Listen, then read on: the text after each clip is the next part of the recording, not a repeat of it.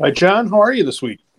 Hi, Elliot. Good. I know we weren't able to connect in person, but just got back from Milwaukee and had a great time. Several meetings, and more importantly, two big Marquette blowouts. They blew out Texas and Notre Dame, so this is shaping up to be a fun season.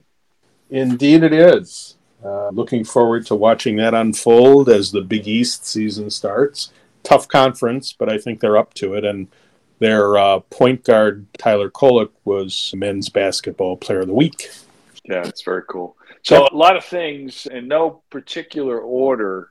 I mentioned to you before we jumped on this call that this week USA Today ran a story in the money section about something that I was certainly aware of scams regarding gift cards, but I was not aware of the term gift card draining. There's a piece in there this week that talks about that scam. And basically, what happens is fraudsters will get physical copies of the cards in the stores, and then they use a reader to scan uh, what's at this point an unpurchased card number and record it.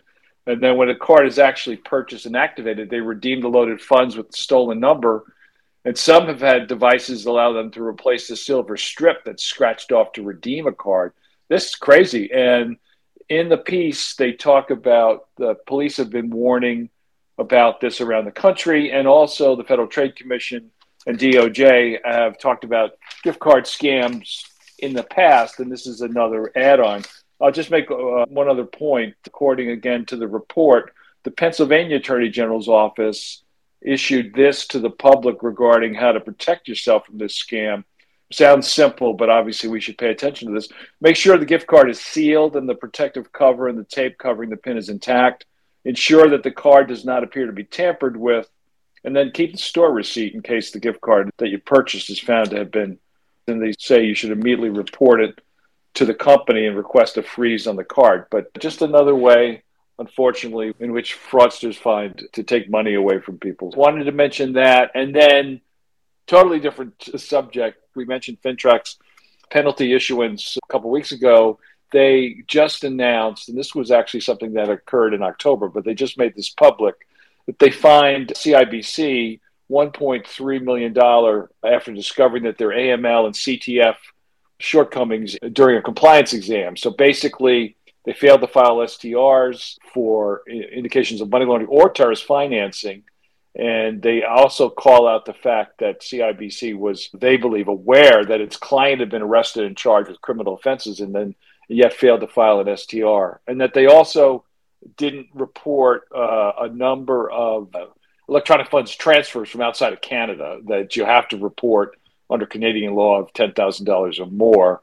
So they found a thousand instances of noncompliance that was from a sample size of 200,000. And so these did not have complete names and addresses. I've got to give credit to moneylaundering.com who reported on this. And as they make uh, the case in their short piece, these two fines, fairly quick period of time, could be a broader indication of FINTRAC's focus on fines and penalties. So we'll see. But you should obviously go and read the actual order for, for more of the specifics. And this penalty or the behavior that led to the penalty fits into the category of uh, basic financial crime prevention program as opposed to something exotic. As with the fine we talked about a couple weeks ago, which was uh, RBC, this one at Canadian Imperial Bank of Commerce, again, basic program issues, which is a good reminder before we go hunting unicorns, it's important to be sure that the basic machinery is running well. Yeah, and I pulled up the actual order. The nature of the violation, I think, to spell this out specifically is interesting, in part because of the way the laws are crafted in Canada. The violation is this failure of a person or entity to report financial transactions that occurred in the course of its activities and in respect to which there are reasonable grounds to suspect that the transactions are related to the commission or the attempted commission of a money laundering or terrorist financing offense, which is uh, based on Section 7 of the Proceeds of Crime Act. Interesting because here, SRs, you file them if it's an unusual activity, but the reasonable ground to suspect that it's actually related to an act seems to be a higher bar. But we're going to get some folks in from Canada to tell us how that works from a, from a practical basis.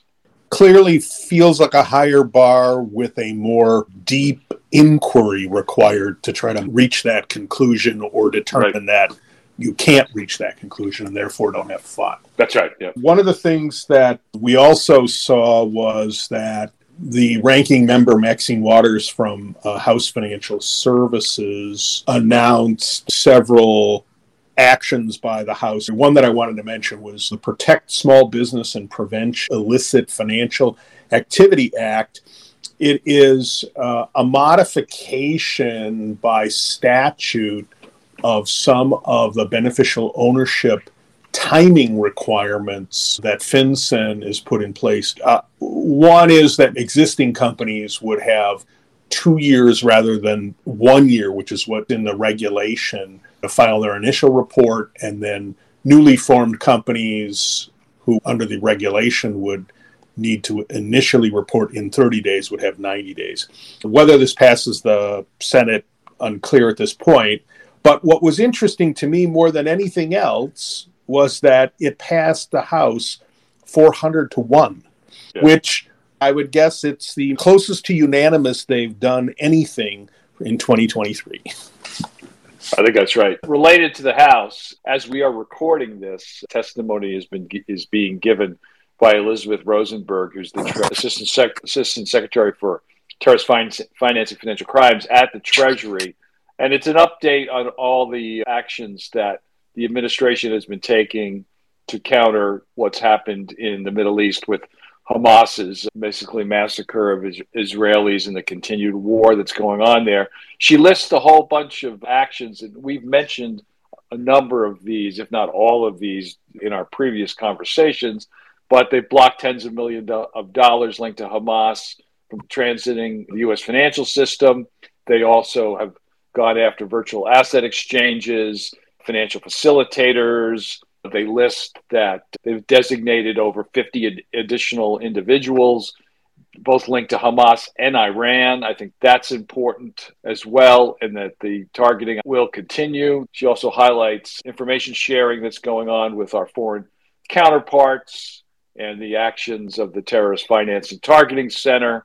So, again, we've mentioned a number of these. She brings this all back in one written testimony, but she also mentions and reminds people that Treasury has issued a notice of proposed rulemaking back in October on international convertible virtual asset mixing as a class of transactions of money laundering concerns, and that they are focused on that no monies will be used in Iran for anything other than humanitarian purposes. So just ask folks to take a look at the testimony. Obviously there'll be stories about the q&a that happens in addition to her written testimony but it's a good report of all the actions that treasury has taken certainly since october 7th but also a lot of this work started long before that because the designations against hamas was probably started in the 90s the late 90s and continues.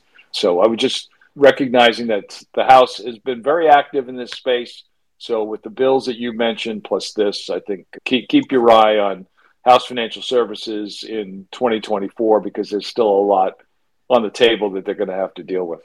Yes, there is a lot on the table. An additional thing on the table, which Treasury put out this week, is a fact sheet entitled U.S. Department of the Treasury Actions to Prevent and Disrupt Corruption. And again, uh, you and I have spoken regularly about the link between corruption and money laundering and other financial crimes.